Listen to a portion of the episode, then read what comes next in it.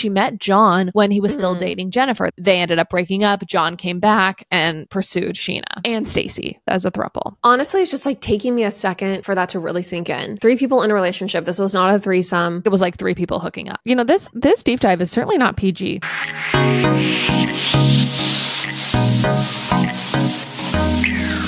Well, well, well. Greetings. Hi. Well, well, well. Today, I have prepared quite the episode. I think you will leave this recording feeling enraged. Oh, Um, no. And something I want to bring up is the fact that when we did our David Foster deep dive, Mhm. um, mom actually called me out for being really negative about David Foster. And what we're about to discuss could also come across as man hating. In Mm. fact, mom commented on our post about David Foster. And I don't know if she knew that she was commenting on our post because she commented like a troll. what did she say? What was the she comment? just just one word and it was witch hunt. Oh my gosh. Did you see That this? is no, I didn't. Stop. Yes, witch hunt. It was like full troll post. And I'm like, did you know that you posted that on Pop Apologist, your two daughters podcast? And what did she say? No, I didn't even confront her about it. Oh, I know. I guarantee that she knew she was commenting that, by the way. She texted me something about, she was like, he's from a different time before fat was a bad word. A lot of David Foster apologism was happening with Deb. She called me specifically to talk about it and tell me all about his charity work. I never heard her pontificate about anybody else before like this. And I don't understand why she has like, why she's so hot for him. I know it's it's honestly caught us both so much by surprise because I had never even heard her say his name. Never. Ever. I, never. didn't even know that she knew who he was. So to have her have such a hard on for David Foster it just caught me completely by surprise. yeah. So the theme of today's episode is also witch hunt. You know, Chandler, I think it's totally fine to have a witch hunt against John Mayer because I think when you look at all the women he has dated and you hear their recollections of it, I haven't even read this research, but I feel like the general taste in people's mouths is not good when they hear about John Mayer's, when they hear from John Mayer's exes. I don't think that he's left the majority of the women that he's been with for a solid amount of time better than he found them. That's no, he certainly doesn't observe the campfire rule. That's for sure. What I will say is there were some surprising aspects in this article. I won't say that he's been redeemed by any means, but I do think he has made efforts. Not redeemed, but he's made efforts.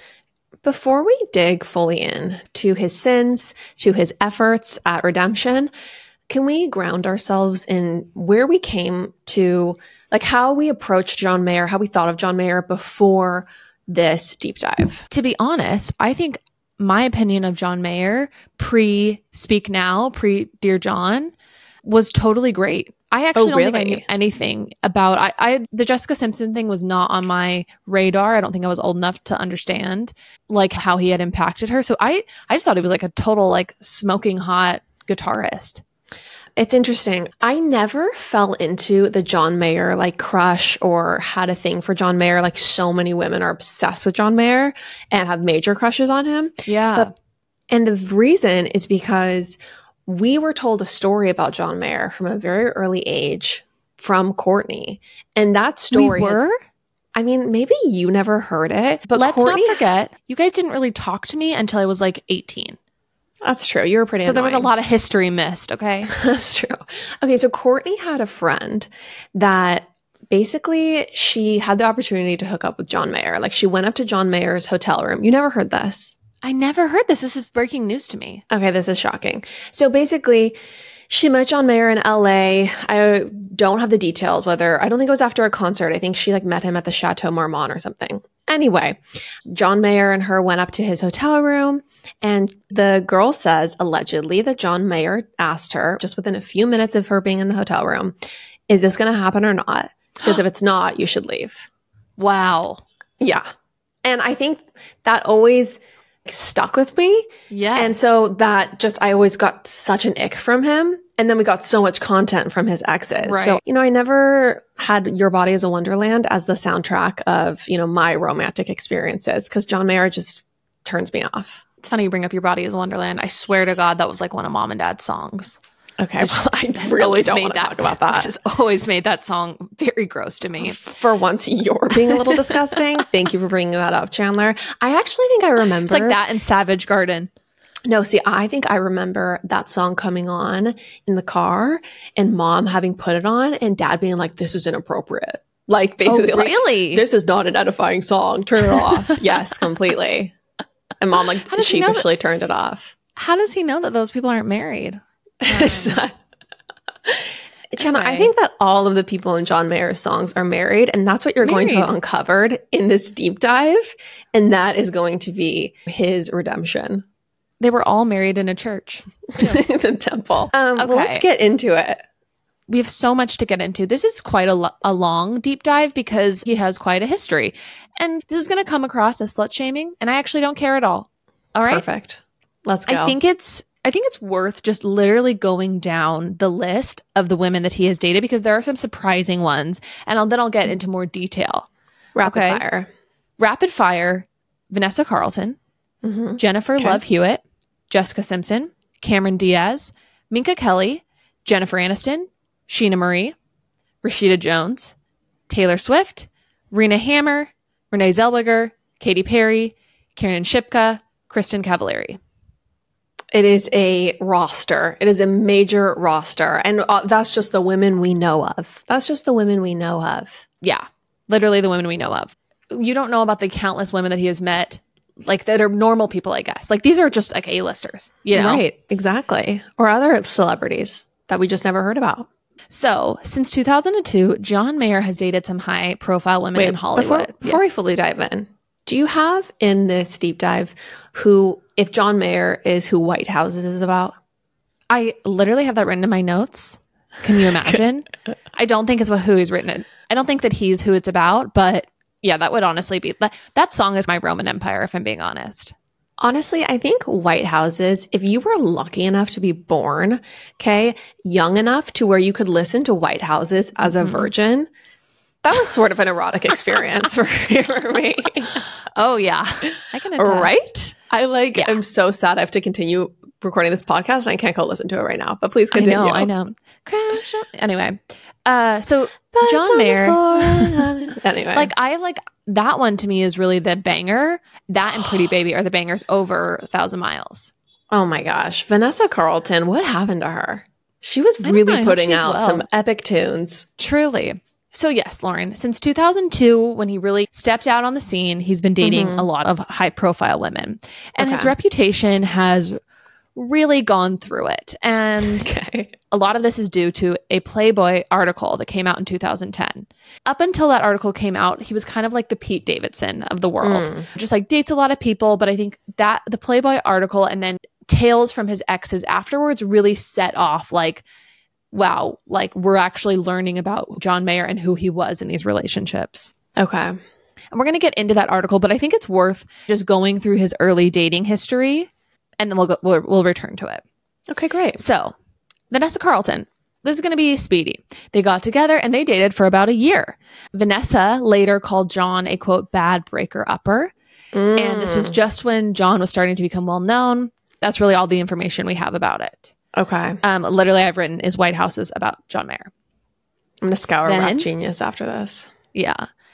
And that very same year, he starts dating Jennifer Love Hewitt. You know, he was starting to gain more popularity, and he didn't end up dating her for that long. But a long time rumor was that Your Body is a Wonderland was about her, but actually, mm. that was about his high school girlfriend. He cleared up the record. Oh, really? Yeah. Do we know who that what, is? Do we have a photo? I'm so glad you asked. We don't have a photo, but what yeah. we do know is that his high school girlfriend, the subject of Your Body is a Wonderland, is a judge in Ohio.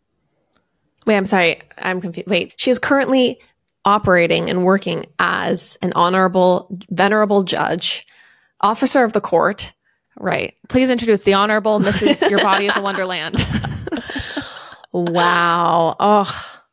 I find this fact to be utterly amazing. Very random, I hope she's doing well. And honestly, nothing would make me like more confident maybe than knowing that song is written about me. And I'm also like this badass judge. I would pull a full Linda Thompson. That would be my Elvis. I yes. would just that'd be my Instagram profile. Your body's a wonderland. I would grab the handle. Yes. I would have it in right. my email signatures. I'd probably get it, try to get it engraved on my little name placard on the bench. Right, right. Absolutely. Oh, how good would this be? My body is a wonderland, and that's your IG handle. My- That's a kind of long.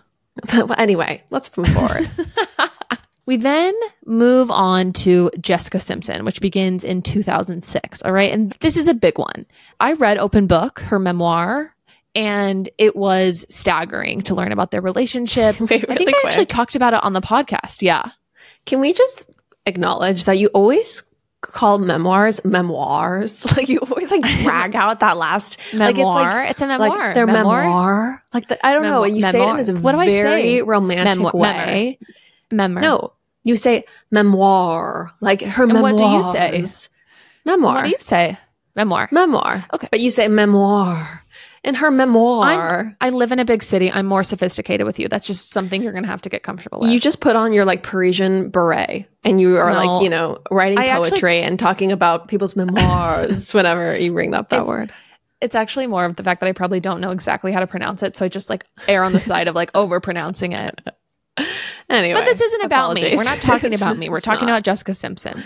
Okay. So, John Mayer and Simpson started dating in 2006, right after her high profile divorce from Nick Lachey. Where were you in Are you following? 2006? Not to brag. I was 11. I was 11. I'm just trying to derail at every turn. Apologies. I'll stay on topic. Okay. Okay, so they start dating in 2006. They And started dating in Chandler's 11. 2006. And it is a long relationship that is very on again, off again. And I know I've talked about this on the pod, but I think it's worth refreshing everybody what Jessica had described in her mem- memoir that came out later on. in her memoir. and her memoir.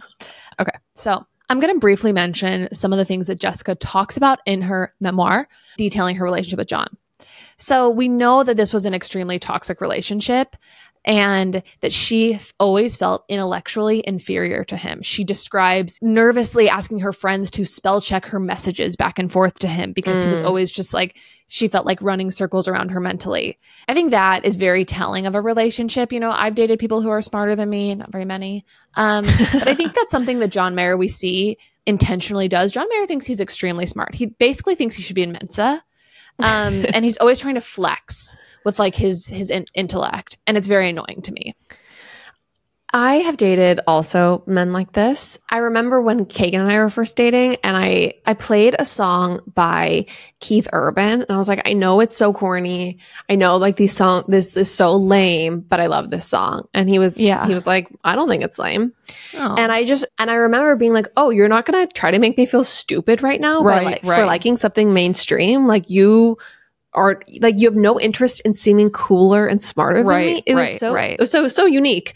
Anyway, so I feel like so many guys are like this and yeah, you you kind of have to go through that fire, I think, to appreciate nice guys when they come along. Absolutely. I mean, I think that you are most attracted, I'm speaking for women in general, you're most attracted to the two cool guys for a reason Mhm. because they put on airs of being too cool. I love that about Kagan. What song was it? Just out of curiosity. Memories of you? Making I- memories of I you. I think that would have been laying it on pretty thick. I know. I was like, that's, that is pretty thick. I, do, I do not remember. I love Sorry. that. Cute. Yeah. Okay. All right. Let's get back to it though. John dumped Jessica over nine times. Okay. Always over email. And yeah, pretty, pretty rude. Then he would come crawling back saying he actually discovered that he loved her. He would say things to her like, You're not living up to your potential. And I love the idea of who you could be, basically. Which is really fucking annoying. That's actually so rude. It's so rude. It's like who you are at- in this point in time is not good enough for me, but I hope that you will rise to the occasion and become the better version of yourself who I will eventually love. It's just textbook toxic, like emotional Mhm. abuse. Right, right.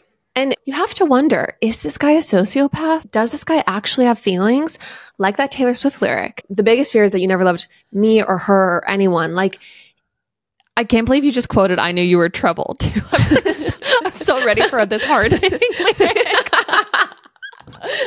might as well just quoted like you need to calm down. It's like, Like- that Taylor Swift lyric, you need to calm down.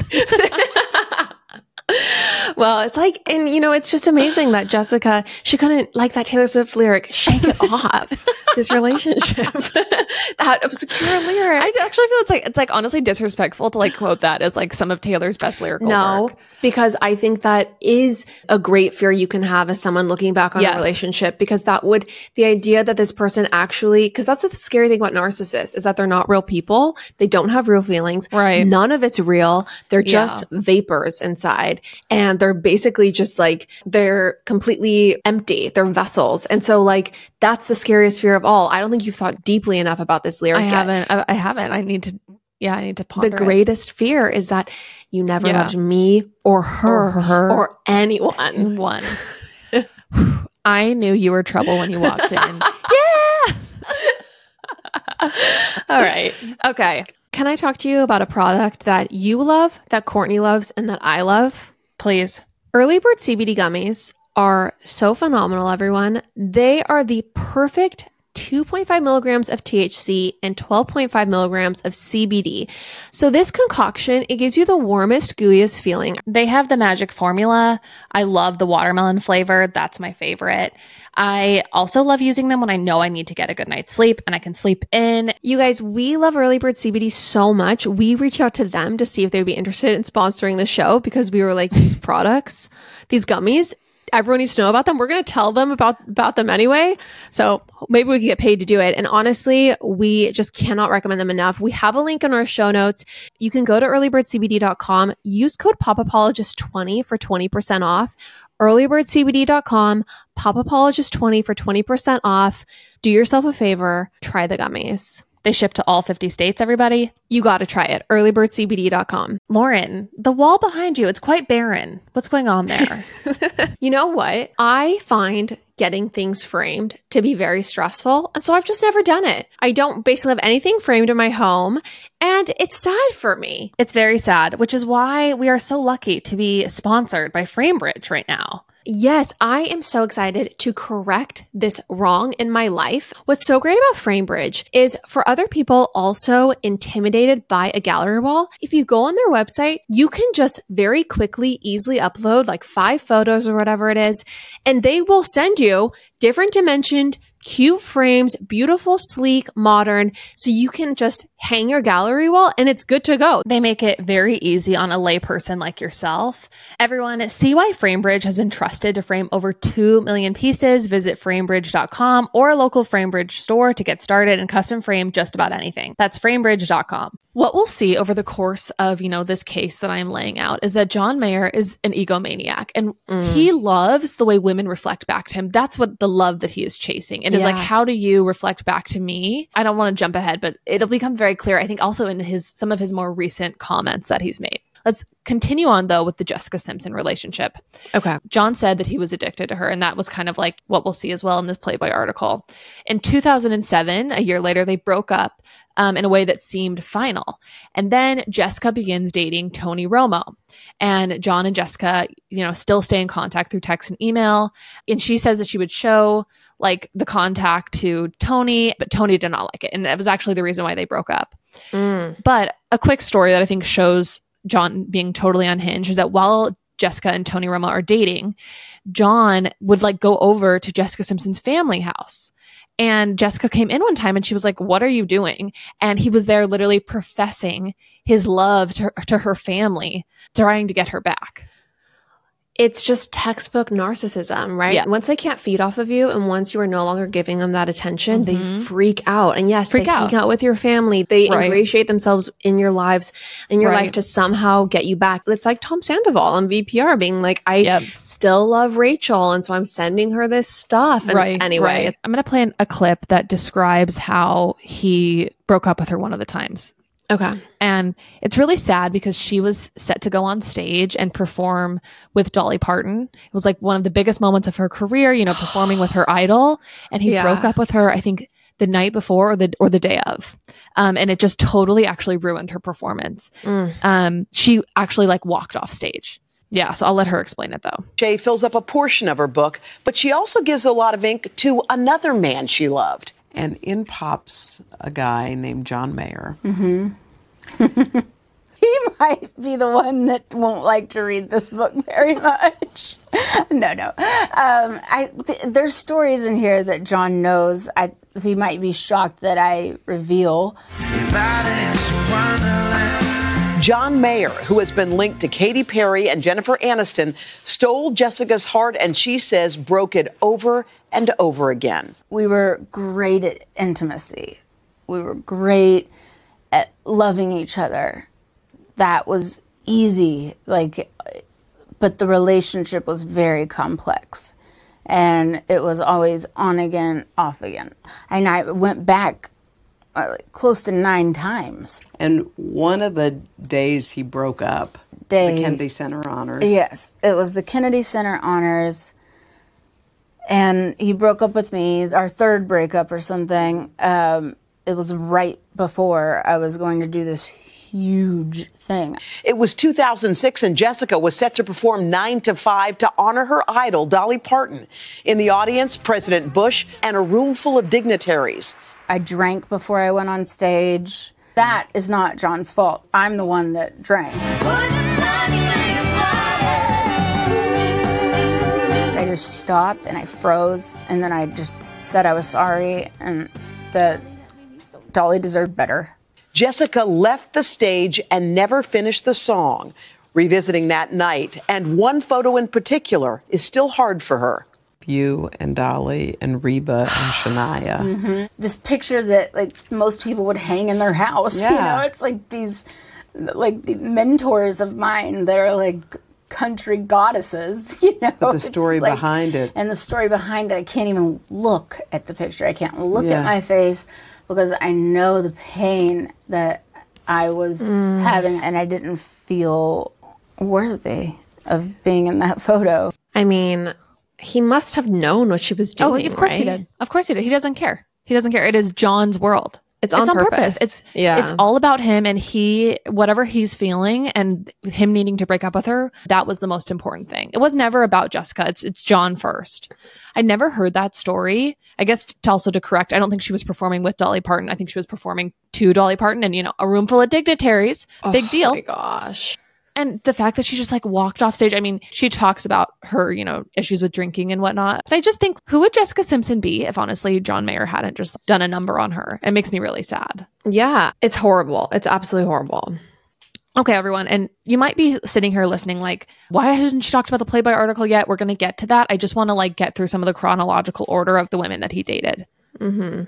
Okay, so let's move on to Cameron Diaz, who he dates in 2007 after him and Jessica are done. They were, you know, seen at NYC's Bowery Hotel being super flirty all over each other. Um, nothing serious ever came of it, though. He then goes on to date Minka Kelly in that same year. They split on good terms, apparently, and it was just a, a short relationship. Another crazy story that happened around the same time he made out with Perez Hilton in a club. He made out with Perez Hilton, a guy. Yes. that is crazy. Yeah. Interesting. John Mayer, this is this is a part of the story. John Mayer leaned into Perez Hilton and told him, "I like to watch gay porn. You know, my favorite porn star is Brent Corrigan. He really turns me on." And Mayer supposedly followed that up by shoving his tongue down Hilton's throat. Wow. Okay. Yeah. How do more people not know this? I don't Not- know. I really don't that- know. It's just interesting information. Yeah. Okay. So now we're getting to Jennifer Aniston. And I remember this relationship actually being a lot longer than it was. It seemed to me like they dated for forever, but they really only dated for like a year. Do you remember this Yeah. relationship? I think it's because it just got so much publicity that they were dating. Mm-hmm. Yeah. And that he was a little bit younger than her. Right, and right. I think it was post Brad, right? hmm Post Brad, he and she's eight years older than him. So they got together in early 2008 at an Oscars party, and the next year they looked smitten at a 2009 Vanity Fair Oscar party. But then they broke up shortly thereafter. They had gotten together right after her divorce from Brad Pitt, but before her marriage to Justin Theroux. Yeah, he was kind of like a rebound F boy for her. Yeah, Really? but they dated for a while, and he has just had basically nothing but glowing things to say about her. Yeah. like it's very interesting to see the way that he talks about his relationship with Jessica and the way he like talks about her as a woman versus the way he talks about Jennifer. And this really is like revealed in the Playboy article, which we will now talk about. Okay, so in 2010, John is interviewed by Playboy. And this article is just absolutely wild. I was rereading it to prepare for this, and the things that he feels comfortable saying are utterly crazy. I mean, he talks a ton about how much he loves porn. He talks about like the way that he talks about just like getting laid and it is like Really? Bad boy rock star. I, so I he's can't- just like proudly out promiscuous man. Yes, absolutely. It's so crazy. I also just want to say, like, some of this I barely feel comfortable speaking out loud. But anyway, I will read some excerpts from this Playboy article. The article really embarrassed Jessica Simpson and Jennifer Aniston. This is a quote from the article. When asked about how many women he slept with since splitting with Aniston, Mayer estimated four or five, no more. But even if I said 12, that's a reasonable number. So is 15. Here's the thing I get less ass now than I did when I was in a local band because now I don't like jumping through hoops. Later, John Mayer says, There have probably been days when I saw 300 vaginas before I got out of bed, referring to early morning binges on online pornography. Wow. Okay. He also said like some racist things. He said, I am a very, I'm just very, V E R Y. And if you can't handle very, then I'm a douchebag. But I think the world needs a little very. That's why black people love me. It goes on and gets worse. He Wait, what's says, a very though? Very what? He's just saying like I think that's like that's he's Like just he's an extra, extra. person. Yeah, I think it's like extra. He says, My dick is sort of like a white supremacist. I've got a Benetton heart and a effing David Duke cock. I'm going to start dating separately from my dick. Okay, he must have been just completely on drugs during this interview. No, I don't like, think no so. one actually speaks this way. This is insane. I think he no, I think he does. And the interviewer talks about how he just like talks and talks and talks and it one subject leads to another subject. Jessica even talks about this in her book. Like one minute they're talking about one thing, the next minute he's talking about, you know, the concept of time, blah, blah, blah. um, you know, it's just like, no, thank you. He thinks he's like an expert pontificator. no, I once went on a date with a guy and I he had the same style. It was like Mm-hmm. we would be talking about salt. I don't know, it'd be like salt on the table, something super mundane. And he would Right. be like, this reminds me of the time that I was motorcycling through Africa. And, and then he would, it, that somehow that would lead to the Civil War and Right, you know, right. dynasties falling. And it would just be, it's, it's just such, it's so affected. It's so try hard. It's so pick me. It's so wild. It's not narcissism, but like, what is it? I mean, I think that's part of it, right? I think that Yeah. at every moment, it's someone who's trying to um, impress upon the person they're speaking with their own intellectual superiority, of their own prowess, whatever it is. I think that it definitely is playing into his own ego for sure. Right, right. Okay, I'm going to um, I'm going to read you some more excerpts. For what it's worth, the title of the article is "The Playboy Interview with John Mayer." The tabloid's favorite rock star on Jessica Simpson, Jennifer Aniston, and why the best sex happens alone. yeah. Ugh. The Yeah. fact that so many women love this guy, I know. I still is do. So depressing. It is so Yeah. depressing. Yep. The interviewer asks what percentage of the album is about Aniston. He says, I don't want to say. I feel bad because people think Heartbreak Warfare is about her. I want to go on record saying it's not. That woman would never use Heartbreak Warfare. That woman was the most communicative, sweetest, kindest person. When I hear the record, I hope the songs make them think about their lives, not my life. Like when you listen to Coldplay, do you think about Gwyneth Paltrow? I don't write songs in order to stick it to my exes. I, I don't release underground diss tracks. Except he completely released Paper Dolls Right, about right, Taylor exactly. Swift. Yeah. The, the interview continues. You've rarely talked about Aniston. She has rarely talked about you. He, John says, We just have a regard for each other's feelings that is pretty intense. It's been a deep relationship and it's no longer taking place at all. Have you ever loved somebody, loved her completely, but had to end the relationship for life reasons? Um, For life reasons. That's what he says. Yeah. He also kind of goes on to say that she didn't like how much he was on Twitter, how he was like into technology was distracting. Like basically, the interviewer says maybe she'll download the album from BitTorrent. And John says, if Jennifer Aniston knows how to use BitTorrent, I'll eat my fucking shoe. He says she saw my involvement in technology as a as courting distraction.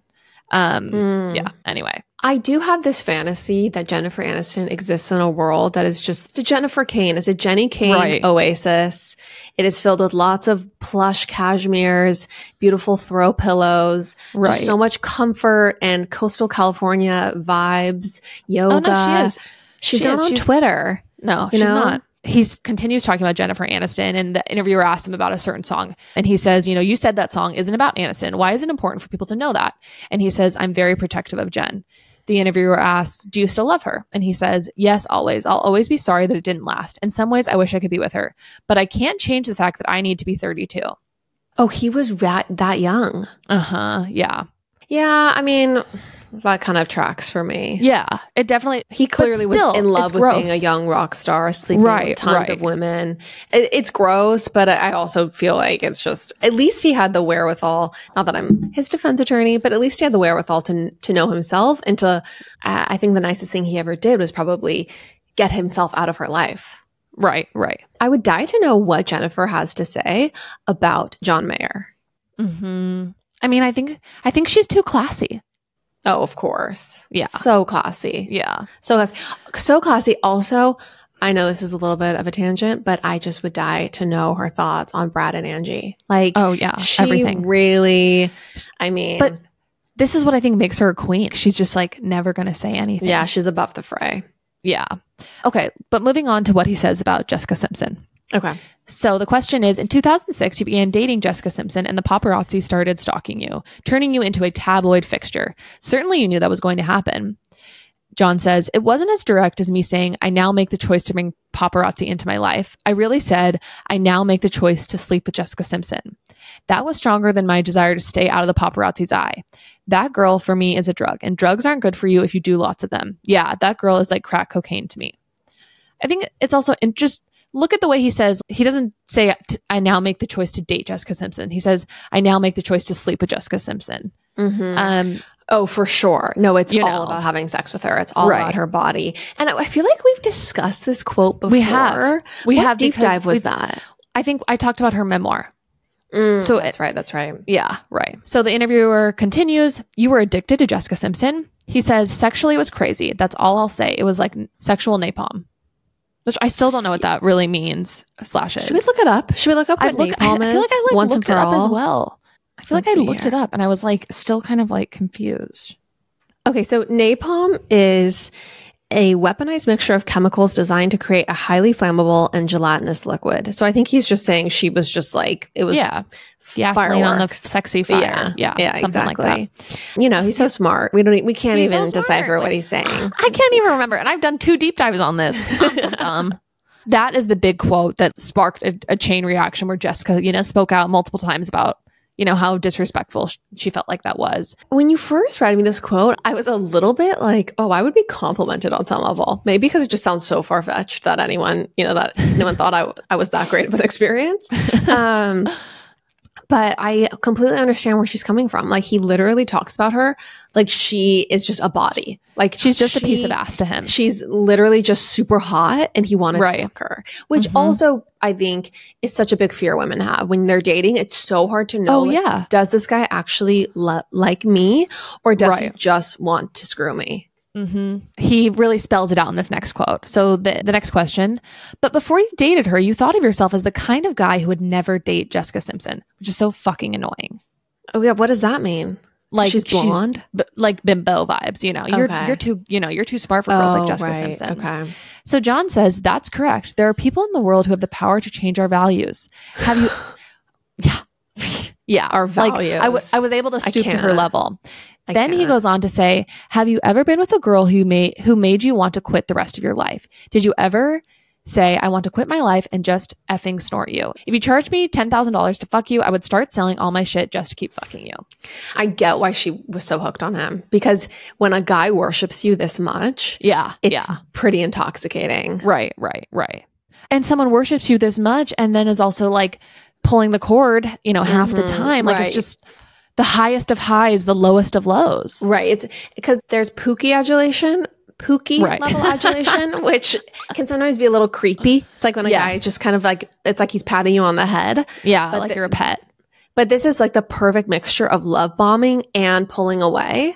That would be, mm-hmm. I think that would be mm-hmm. napalm to a lot of us heterosexual women. Yeah. It's just crazy though, like hearing him say there are people in the world who have the power to change our values. Like it was beneath my values to date Jessica Simpson. Right, Like right. Jessica No, Simpson's a wonderful asshole. person, such an asshole. Right. No, because what he's saying there is I value intellect and intelligence, but she Right. was so hot that Mhm. I changed my values. Right. just I was able to screw stoop her. to that level. Yeah. Yeah. the interviewer starts to ask another question and john says pardon me for interrupting i love jen so much that i'm now thinking about how bad i would feel if she read this and was like why are you putting me in an article where you're talking about someone else i don't want to be in your lineage of kiss and tells it's just so clear how he like wants the respect of jen even Mhm. post relationship doesn't give Mhm. a single fuck about jessica you know she's just like fully discarded And I think that he clearly just does not respect Jessica whatsoever, but has Mhm. a lot of respect for Jennifer Aniston. right right And he probably thinks Jessica's an idiot. He probably did not respect her intellect whatsoever. And Jennifer Mhm. came across to him as much more classy, much more Right, whatever. right. And so, yeah, he wants her approval, you know, because of his Right. values, Chandler. Right, his values. Last question I want to just read for you. Okay. The interviewer asks, At this point, what's your ideal relationship? And he goes, Here's what I want, really want to do at 32. So he is 32 when this happened. Here's what I really want to do at 32 fuck a girl. And then as she's sleeping in bed, make breakfast for her. So she's like, What? You gave me five vaginal orgasms last night and you're making us me a spinach omelet? You're the shit. So she says, I love this guy. I say, I love this girl loving me. And then we have a problem because that entails instant relationship. I'm already playing house. And when I lose interest, she's going to say, Why would you do that if you didn't want to stick with me? Okay. So he wants to give the girlfriend experience, but he doesn't want a girlfriend. He doesn't. He doesn't actually care about the girlfriend. And if you li- listen to this, it's like he wants to feel the praise from her reflected back to Mm-hmm. right. him. He It's wa- not about I want to find someone who is X, Y, or Z. It's like I want to make someone so happy Mm-hmm. so that they true. worship me. To be honest with you, as you're reading that quote, it was so confusing. because I was like, wait, there's a girl here and she's talking? No, this is his narration of what she's Right. saying back to him. Which is thank you so much for this. You're a chef and you're just, Right. just a stallion in the sheets. Yeah, it's just, it's all about him. And, uh, but It's I, I don't know. It just definitely tracks though for 32 year old heartthrob, very Mm-hmm. talented musician who is objectively very attractive. Like, Yeah, you yeah. could see how this monster could easily be created. I Mm-hmm. mean, they talk a lot about, or there's a discourse about what happens to people when they become famous. And for men, a lot of times it is, it's not a good trajectory. right. But Lauren, I want to get to someone else whose path crossed with John Mayer. Oh. None other Okay. than Scheana Shay. Ah, yes. I was waiting for this. Worlds are colliding, all right? Scheana was in a throuple with John Mayer and Stacey Adams. I first read this as Stacey Abrams, and I was like, what? I was- and I was like, wait, is there another Plot twist. like literally Stacey Adams.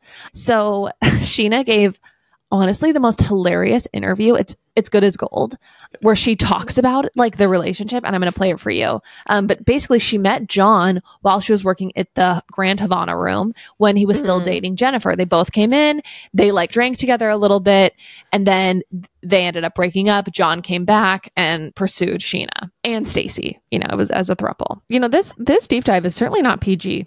No, it's absolutely not. And so they were just in a thruple. It was fully there. They were in a throuple for like six months. Honestly, it's just like taking me a second for that to really sink in. Three people in a relationship. This was not a threesome at Chateau Marmont. I mean, it was like, know, sorry, not Sunday three people in a relationship. I think it was like three people hooking up. Okay, so they were just hooking up together. This- Yes, they were just hooking up together But they for were like six months, though. Right, because he doesn't do breakfast. Yeah. He doesn't do Right. the girlfriend time after the spinach omelet. We're going to have a problem if she thinks we're in a relationship. We're gonna have a problem. This is a threesome. This is not a thruple, ladies. Yeah. Okay, we're gonna have a problem. Let's be clear. Let's be you- clear. If you want anything beyond the eggs, breakfast only in this house, ladies. Okay. I think that we should we should make some clips with this interview because it's just it's so perfectly like I don't know, t- you know, early aughts or mid aughts. Even though th- I don't know if you can call it 2010 mid aughts, but anyway, it's a young Hollywood's exclusive with John Mayer's new friend. Hey everyone, it's Michelle Marie, and I'm sitting here in the Hollywood Hills with Scheana Marie. Now, it sounds like we're sisters, but we're not. But we're going to talk like sisters right now because she is giving me the exclusive with John Mayer. Now, so many people right now are wondering what is a real story, and we've been hearing rumors like you're dating, you're his girlfriend, you guys just hang out. We want to hear it from you. So, first off, I just want to know how did you guys meet? I met him. I work at the Grand Havana Room in Beverly Hills, and he had his birthday party there last year. I happened to be the lucky girl that got to work it. So It wasn't this past April. A lot of people are saying it was just this past month. no, I, I, I mean, I met him previously, but um, when I met him, he was with Jennifer. I walked her to the bathroom. She didn't know where it was. It's kind of like hidden back. And she told me how pretty I was, and she was just like, oh my God, you have such beautiful eyes. This and that. Like, she was so sweet. They seemed happy. They were cute and cuddly and drank the same kind of drink. And What was a drink? it was a Patron Platinum on the rocks with a lime. And I had to keep getting her extra limes because she liked a lot of limes just like me. Did you see any sparks or did you feel any chemistry with John at that moment? Um, I mean, we all had some drinks together, and he's just, he's a really funny guy. Like, he just has an amazing personality, so I know sometimes that can be taken off as, like, flirtation. So, Mm. I, I don't know. Okay, so this is a while back now, and recently, obviously, the reports are saying that you guys are hanging out. Tell me, like, from then on, what happened? He came back into the club um, just recently, a couple months ago. They were broken up. We kind of talked, this and that, and we both were going through a breakup at the same time. And so I think when two people kind of have something in common like that, you know, we were both sad at a certain time. So it was after they were broken up when you guys started talking. Okay. Yeah, that I want to make clear. No one's cheating on anyone. This wasn't like at his birthday he slipped me his number or vice versa. This is just recently. But we want to know the real deal. So, what is the status between you and John? He's not my boyfriend. We're hanging out. You know, whatever, however you want to take that, but okay. not my boyfriend. What kind of things do you guys do together? Um, obviously we've never been out together. There's no pictures of us together. Um, but you know, just uh, we're just gonna kind of give his imagination. You know, hanging out. We're we have Let me just stop I you and say I was just like begging for her to be like, we watch movies or something. But Wait. like, I'm gonna leave it to the imagination. I'm obsessed with Scheana Shay in this interview. I know. her best Also- work of all time. she's never been happier than in this interview. I've oh, never she's seen her glow- so she's brimming. She is glowing to say that she's screwing John Mayer Yes, and that she's yes. one of his booty calls. This is her Elvis right now. It literally is. Okay. Continue. It's all about keeping it on the DL, right? Yes, so, totally, yeah. we all know how John is with paparazzi. Because John says the best thing to say is no comment, you know. But sometimes when you just there's so many people breathing down your neck, and that's why I just I kind of wanted to set this straight. I'm not his girlfriend, but it's just I I don't want people also saying things about me that are false. Right. So and especially at a time like this when. I have a new show on the Disney Channel with the Jonas Brothers coming out. I don't need people like Perez Hilton calling me a media whore. I mean, really? Like, Yeah, but see, that's the thing though. Like, because you have a show coming out, everyone thinks that this is why you are out in the media. Everyone thinks that, oh, Scheana sold the story. Of course not. I wouldn't jeopardize my job, a friendship, uh, anything.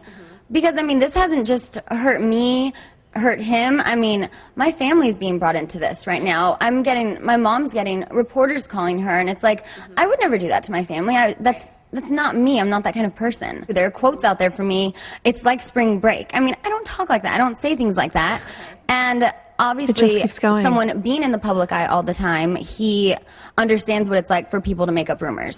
Right. And I mean, we can cut it there, but it's a seven minute interview that is so good.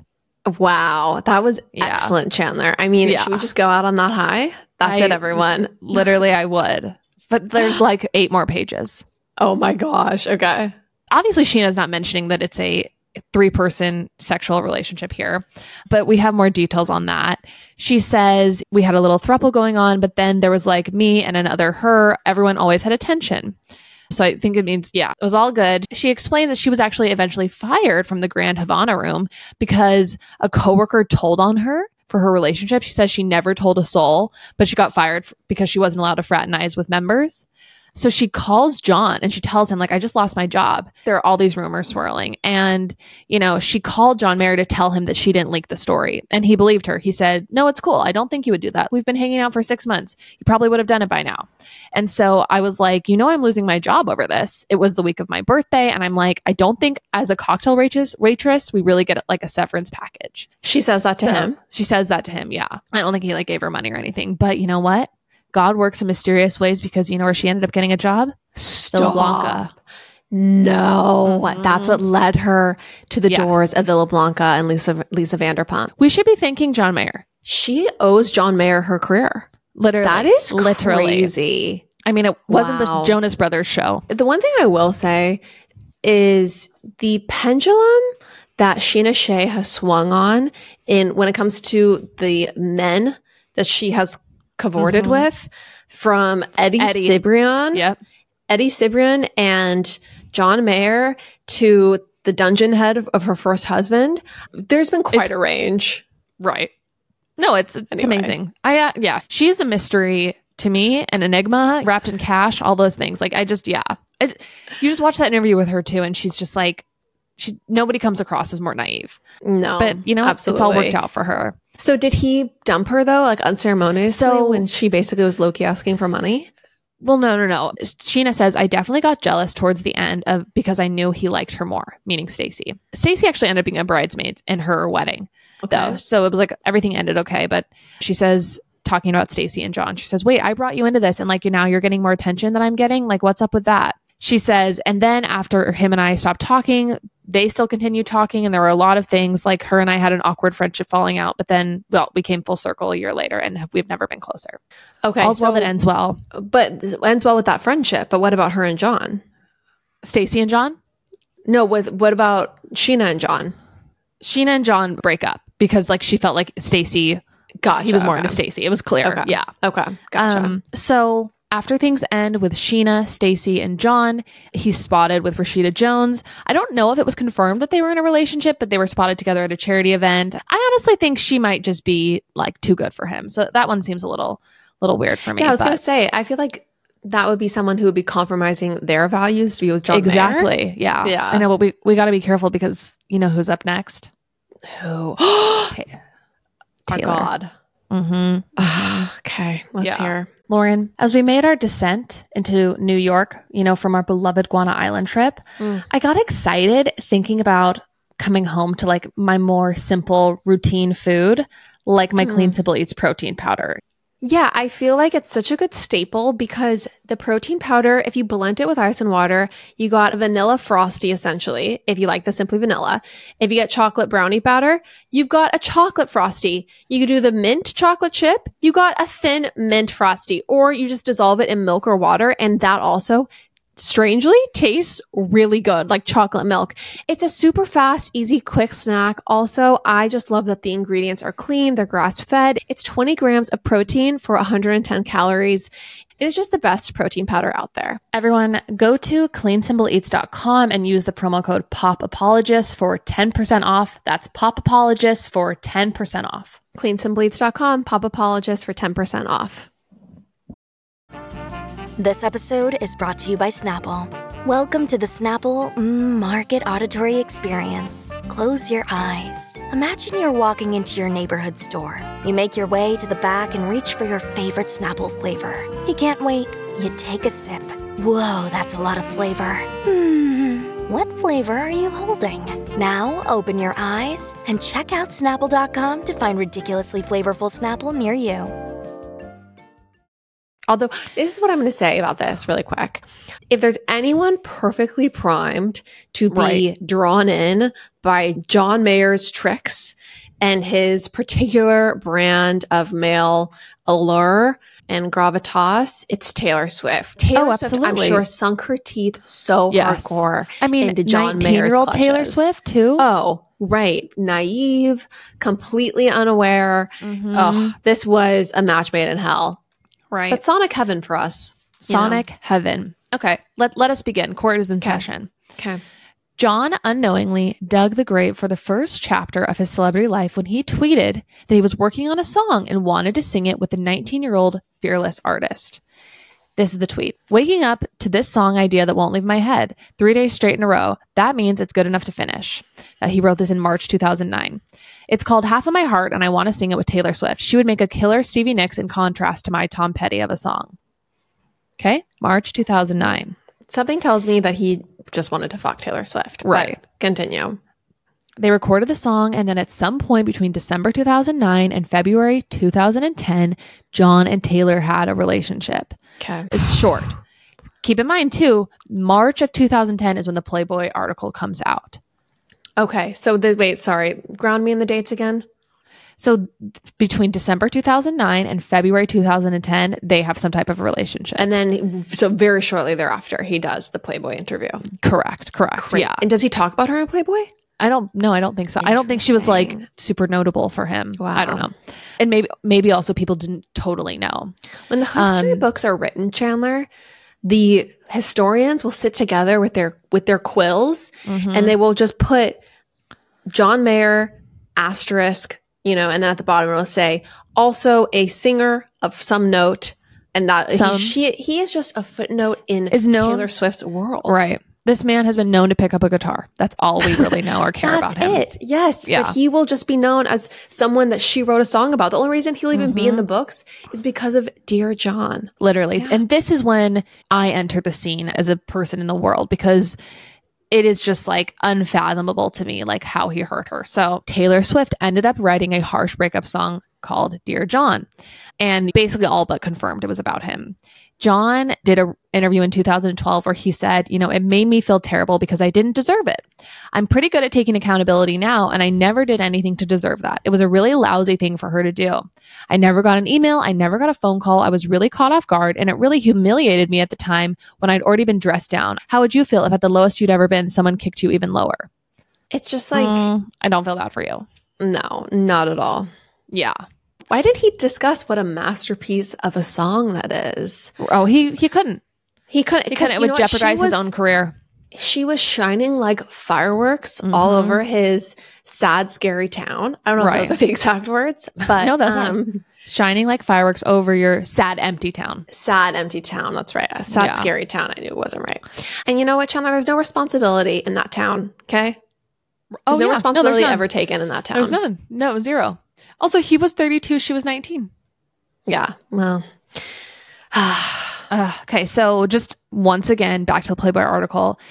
Speak Now was released in October 2010 when all women still really hated John after his Playboy article from earlier that year. It's interesting to think about like the headspace and the behavior patterns that John must have been in at that time to hurt, both hurt Taylor Swift and give his worst interview of all time within a very, you know, close time frame. Mm. And also be with Scheana. Yeah. So he so in the court of public opinion, he was just completely like his PR He was done so in that in moment. And, yeah. and that's why he's saying, you know, someone kicked me when I was already down. right, right, right, Yeah. right. Boo hoo.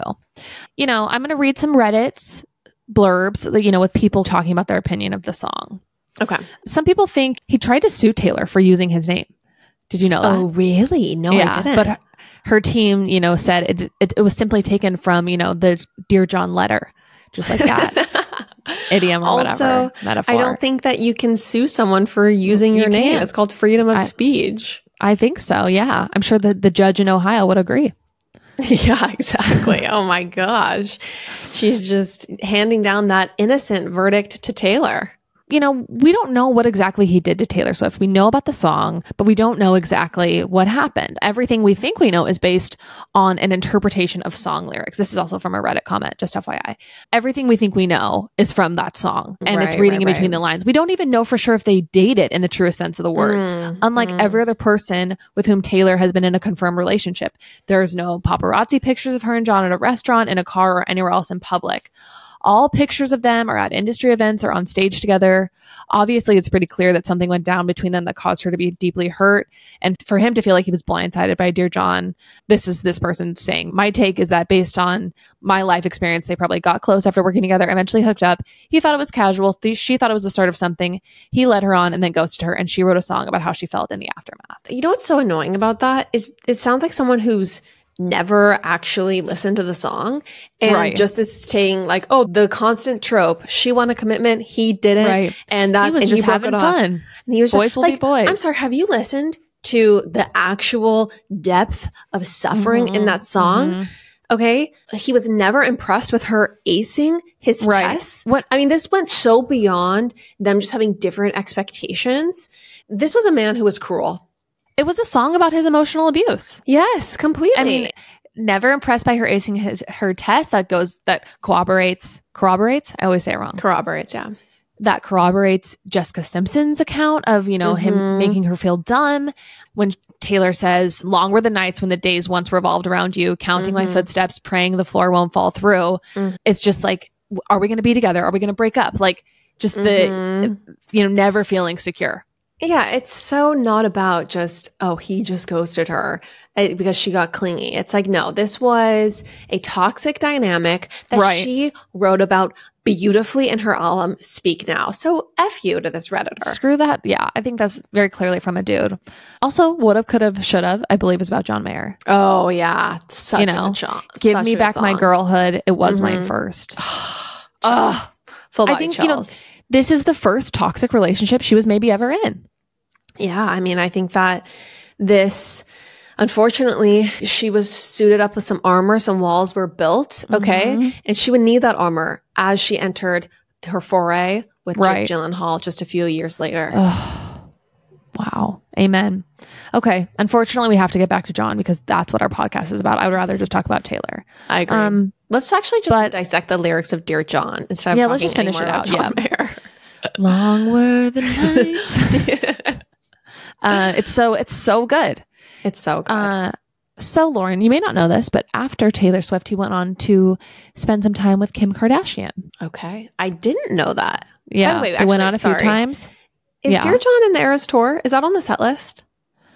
I don't think so. I think I don't think so um, either. I think it's been like a surprise song or something. Yeah. Okay. Okay. Yeah. Sorry. Go ahead. Lauren, no more Taylor Swift. We have to talk about John Mayer. And then after we're done recording, we can go back to talking about Taylor Swift. It's perfect. Anyway, he went on some dates with Kim Kardashian, but you know she that fizzled, and she went on to d- to date and marry Kris Humphries. He goes on to then date Renee Zellweger. Mm. Um, they only dated for about a month. Nothing really happened, and then we get into the Katy Perry chapter of John Mayer. Do you Okay. remember Oh, this? I do remember this. Yeah, they dated for quite a Mhm. while. Oh, quite a while. It was a roller coaster though. So they dated from 2012 to 2015. That they went public in 2012 and like a few months after that though, they called it off. And it was off again, on again, you know, par for the course for him. They split again in March of 2013, so a year later. But then they were reuni- reunited over the summer and recorded their romantic duet, Who You Love. Do you know this song? I, I don't know this song, Jeremy. You don't know this song? Wait, can I play it a little bit for you? Sure. It's a love it. duet between the two of them. It's really good. It's really good. You don't know this at all. Oh yeah, I've heard this song. Yeah.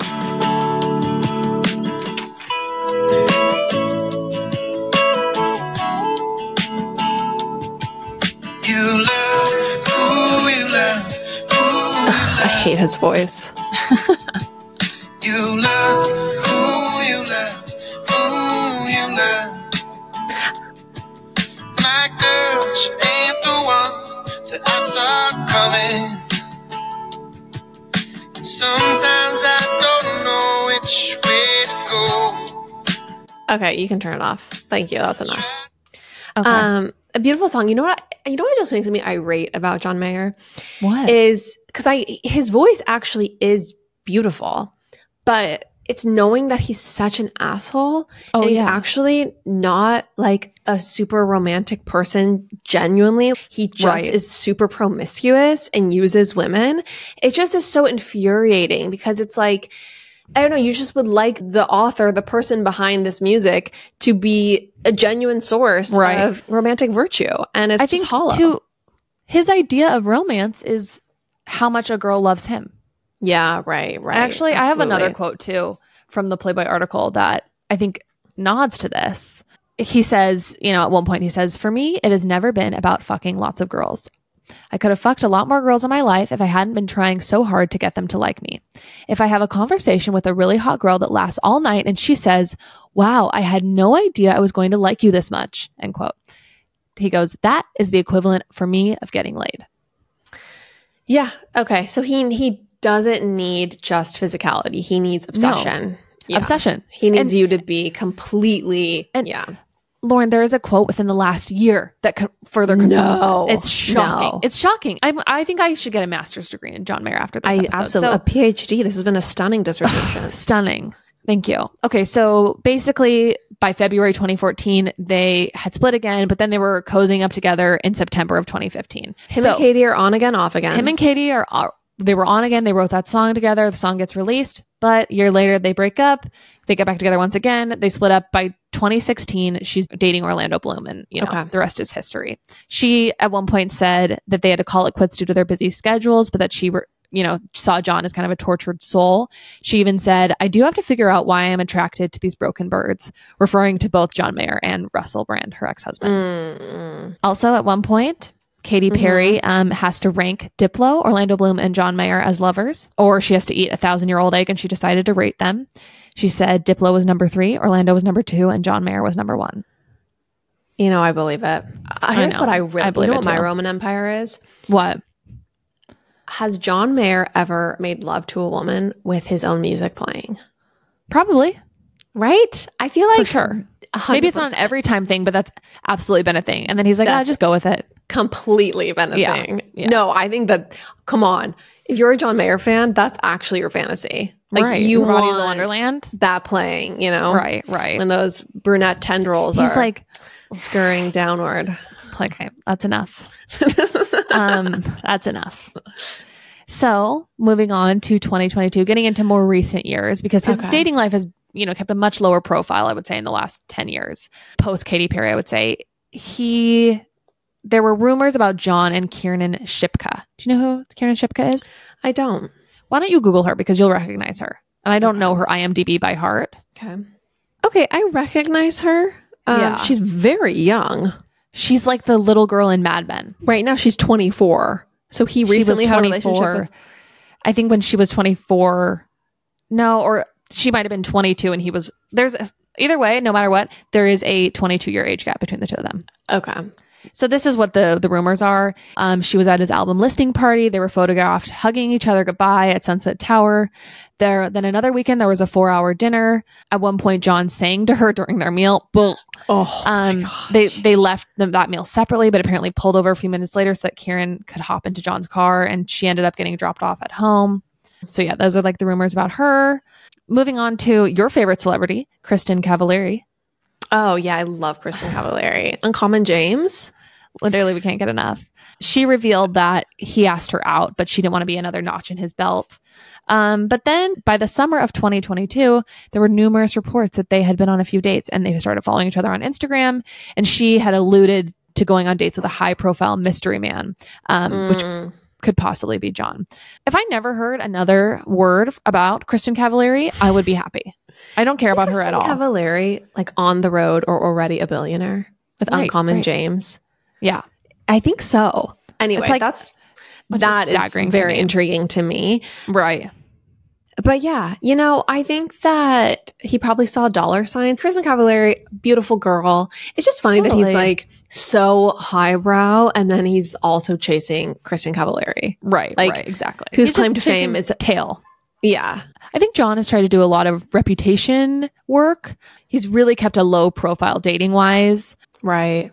And he said, I've inherited a younger man's reputation. You can even break bad boy into good bad boy and bad bad boy. I somehow managed to become a bad version of a bad boy. I don't even get that quote. He I think the only thing that makes sense, the only part that makes sense is that he says, I somehow managed to become a bad version of a bad boy. It wasn't like he was just this like lovable bad boy. He was like actually a, a bad version of a bad boy. Well, I think that yeah, you have mega celebrities who Right. are emotionally deeply scarred by their experiences with you. You also give a completely unhinged interview in Playboy, Right. And it's just like I don't know how I inherited this Right. reputation. He talks Can you about imagine? Also, can we just say this really quick? Isn't it funny how there are no, there's no female equivalent of like all these men have dated this one celebrity, this one female, and Mm-hmm. Right. they have all been Linda Thompson's the closest we've got, and she is just, you know, as sweet as can be. Right, I right. mean, it's just interesting that there's truly no female equivalent Mm-hmm. in the celebrity world who a lot of A-listers have dated and have written in their memoirs about how Right. scarred they are by this woman Right, right. um, who've written songs about the wreckage. It's Mm-hmm. just funny how, yeah, just just something to note. Oh, yeah. So he seems to have some sense of self awareness, or at least he's being more open about being self aware, whatever. Uh, he's parading around like he has some self awareness. Um, in 2017, he talked about one of the songs that he can't play live. It's called Never on the Day You Leave because it makes him so emotional.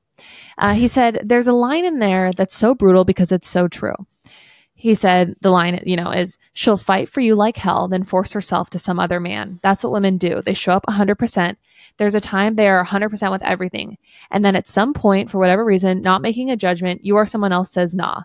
And what they force themselves to do to get over you is so transformative for good and bad that you will never see that whole person again. Sorry, I'm so confused by this quote. These quotes literally make no sense to me.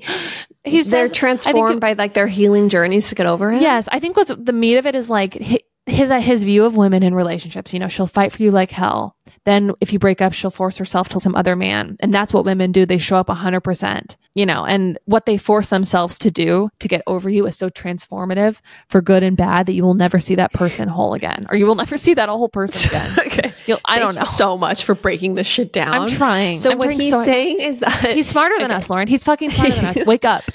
so that's true. So what he's saying is the person who, you know, he met who had not been through the trail of tears that he was about Mm-hmm. to bring them on, he will never get that naive, sweet person back. He, Right, you'll never see you them know, again. They will remain changed. They will, yeah. And that, Right.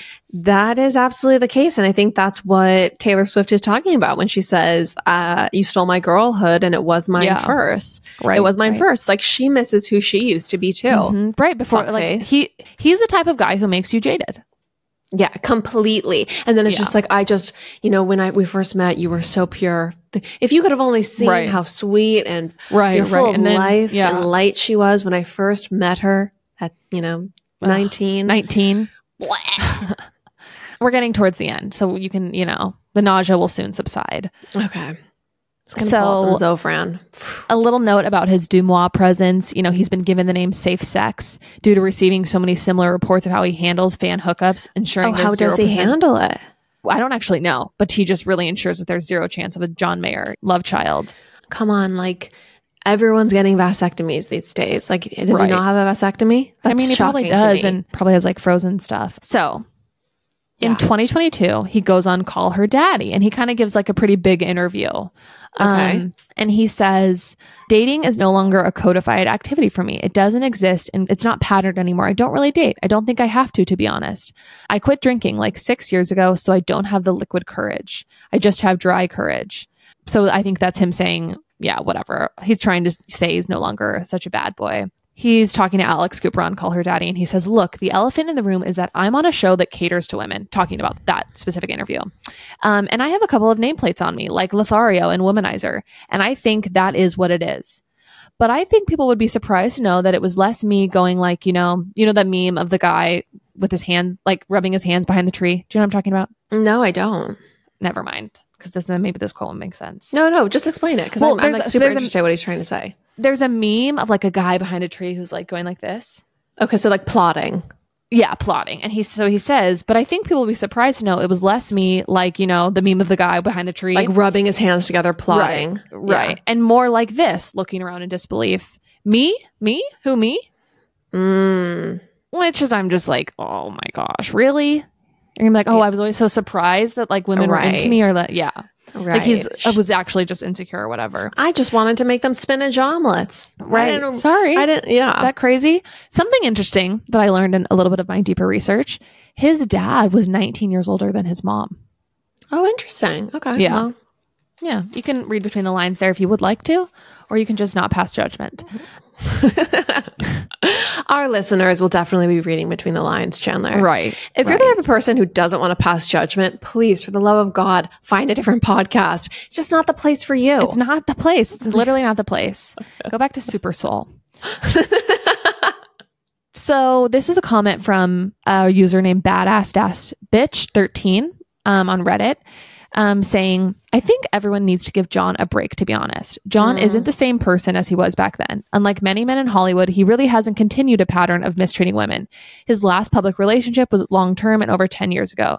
He's very much stepped back from the public eye and doesn't have a public dating life. He also struggles a lot with mental health and actually seems to be a decent person who regrets his past. And he's not performative or showy about his regrets. He really doesn't use publicity or marketing tactics, just likes to make and perform music. So honestly, people just need to enjoy Dear John and not give the guy grief for something that happened 20 years ago. I'm going to be very disappointed in this fandom if they fully attack the guy. I don't know Well, first of all, as someone who is 33, was born just a mere six months after Taylor. Six months I cling to though, in my, you know, whenever I compare my, my achievements to hers, you know, Right, six months to catch up. yeah. But I'm sorry, this was not 20 years ago. This was 14 years ago. Mhm. A lot sooner than that. I'm just not going to give him a break. I do think he's probably changed. I don't think he's the same person that he was, but I'm like, I still think he's gross to me. And yeah, he's still just n- not a He's He not someone that I would like ever recommend as like a as a good person. He actually sounds like he's exactly the same if he's dating a 22 year old. Okay. Uh, How old is he now? right. Like 50 something? He's a little, I don't know, 48 maybe. You know, it's also just like grosses me out the friendship he has with uh, An- Andy Cohen. I don't think Andy Cohen cares about women. So Right, I know.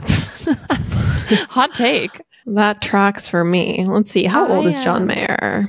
46. Okay. Well, you know what? It's whatever. It's not 30 Whatever. years. I'm going to play this quote where John recently talked about how he would like to get married. Oh, stop.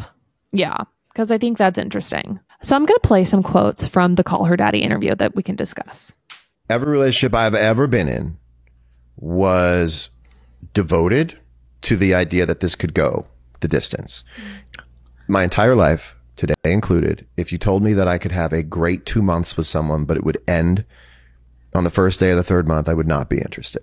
I have always sought potential for long term relationship. I know what my mistakes were looking back. But can you pause it? I'm sorry. He, this is the same guy who gave the quote when he was like, I want to get, you know, make her eggs and have her be obsessed Right. with me, but I don't want her to catch feelings because I Yeah. like too much feelings because I don't want anything long term. What is Then he it's gonna, talking it's going to be a problem. No, I, This yeah. is misinformation. And- okay, to be honest, I think the interview is annoying to me because I just feel like Alex Cooper is just like Oh. pals with him. Yeah. we have to put ourselves in her shoes. If we were got John Mayer on this podcast, No, we we would we would cross examine the shit out of him. we would be striking a very different You'd like- tone. We'd be like, can we play one of the worst songs we've ever heard? Dear John. Dear John. Dear John, scrub all of our Taylor Swift content. Do you want me to continue playing this? Yeah, please play. aware of what those things are and how you can apply that to the next relationship, I don't see a problem with any past relationships ending badly. Yeah. It's just so delusional. It just oh, own up to it. Yeah, some I was he has the excuse to be like I was a lot it was I was a lot younger, you know, I was in my 20s, mm-hmm. 2 decades ago. You know, I did some things I regret. right. But no, it's just like that is literally spinning fantasy and fiction. And he's trying to play into the female audience and trying to get them to fall in love with him to Right. say that he always was after long term. Like that is the biggest load of bullshit I have ever heard. I just think too, if he actually had changed and became and had like evolved into this like really emotionally intelligent guy who learned from his past, I honestly think we would see him in a relationship with somebody.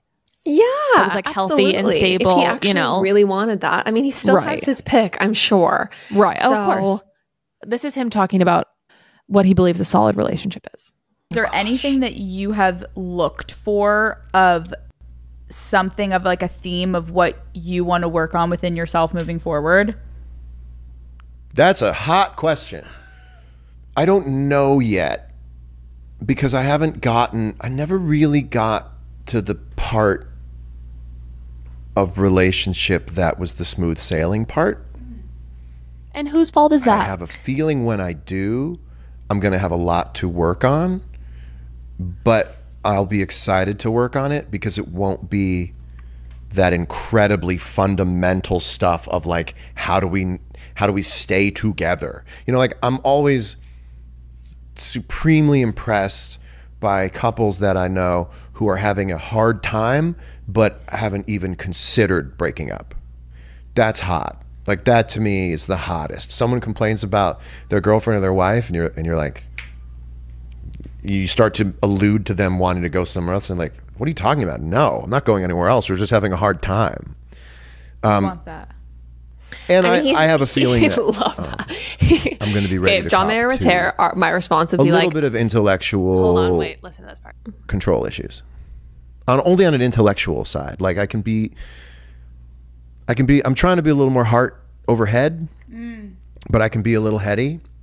okay, there's just so much to unpack. But if you're 46 years old and you've never been to the smooth sailing portion of the mm-hmm. relationship, mm-hmm. the problem is the person in the mirror. Are you kidding me? Literally, I know.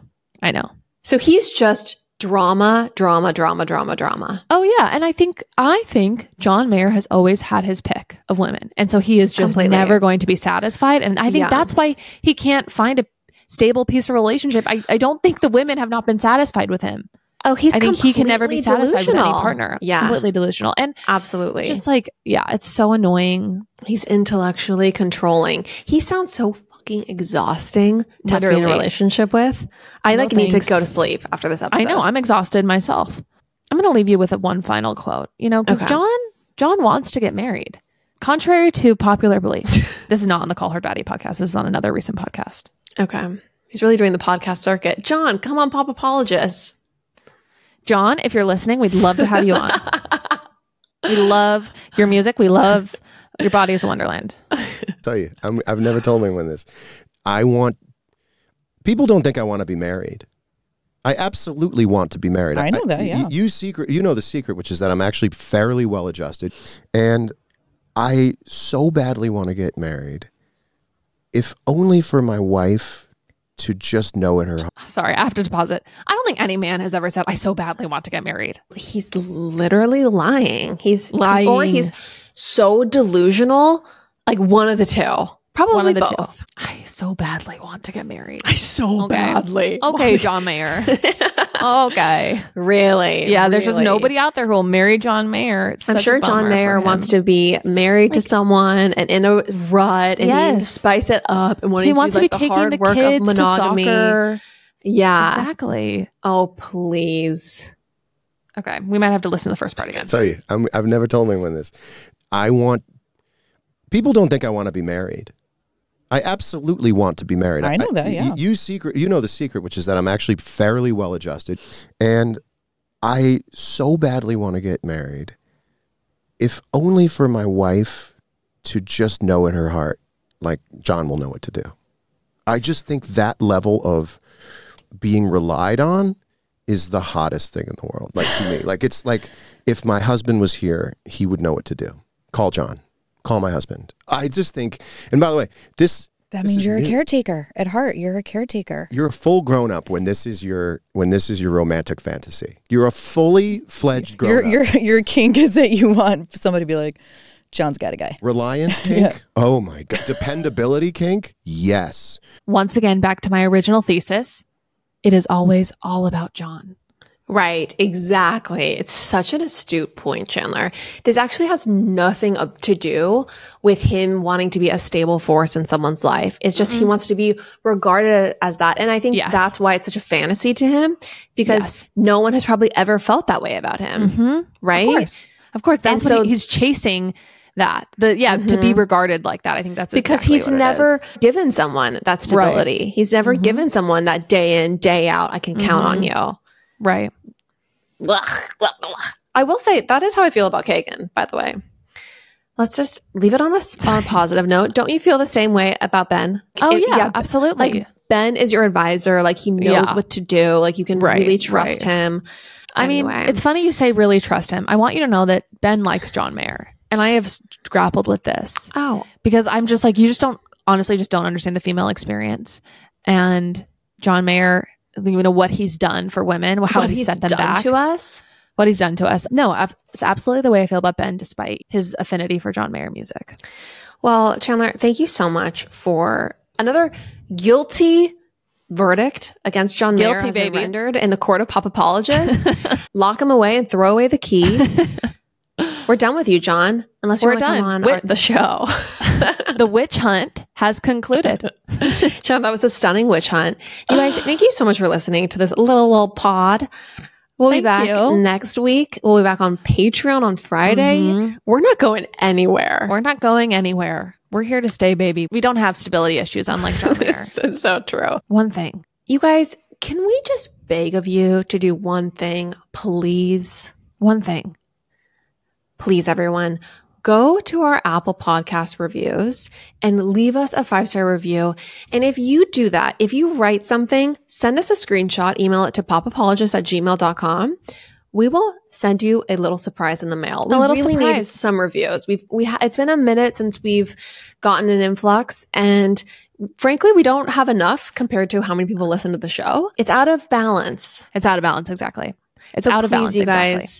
Go to Apple Podcasts, leave us a five star review, take a Five-star review. screenshot. If it's not five stars, I'm sorry, you're not getting a surprise. There's no special surprise coming in the mail for you. but if you would like the special surprise, five stars, write a review, and then email us a screenshot, popapologist at gmail.com. It would really mean the world to us. It would really mean the world to us. It would help us include your address in the email so we can send your special surprise to you. The reviews truly help us so much, and we would truly appreciate it. Bye.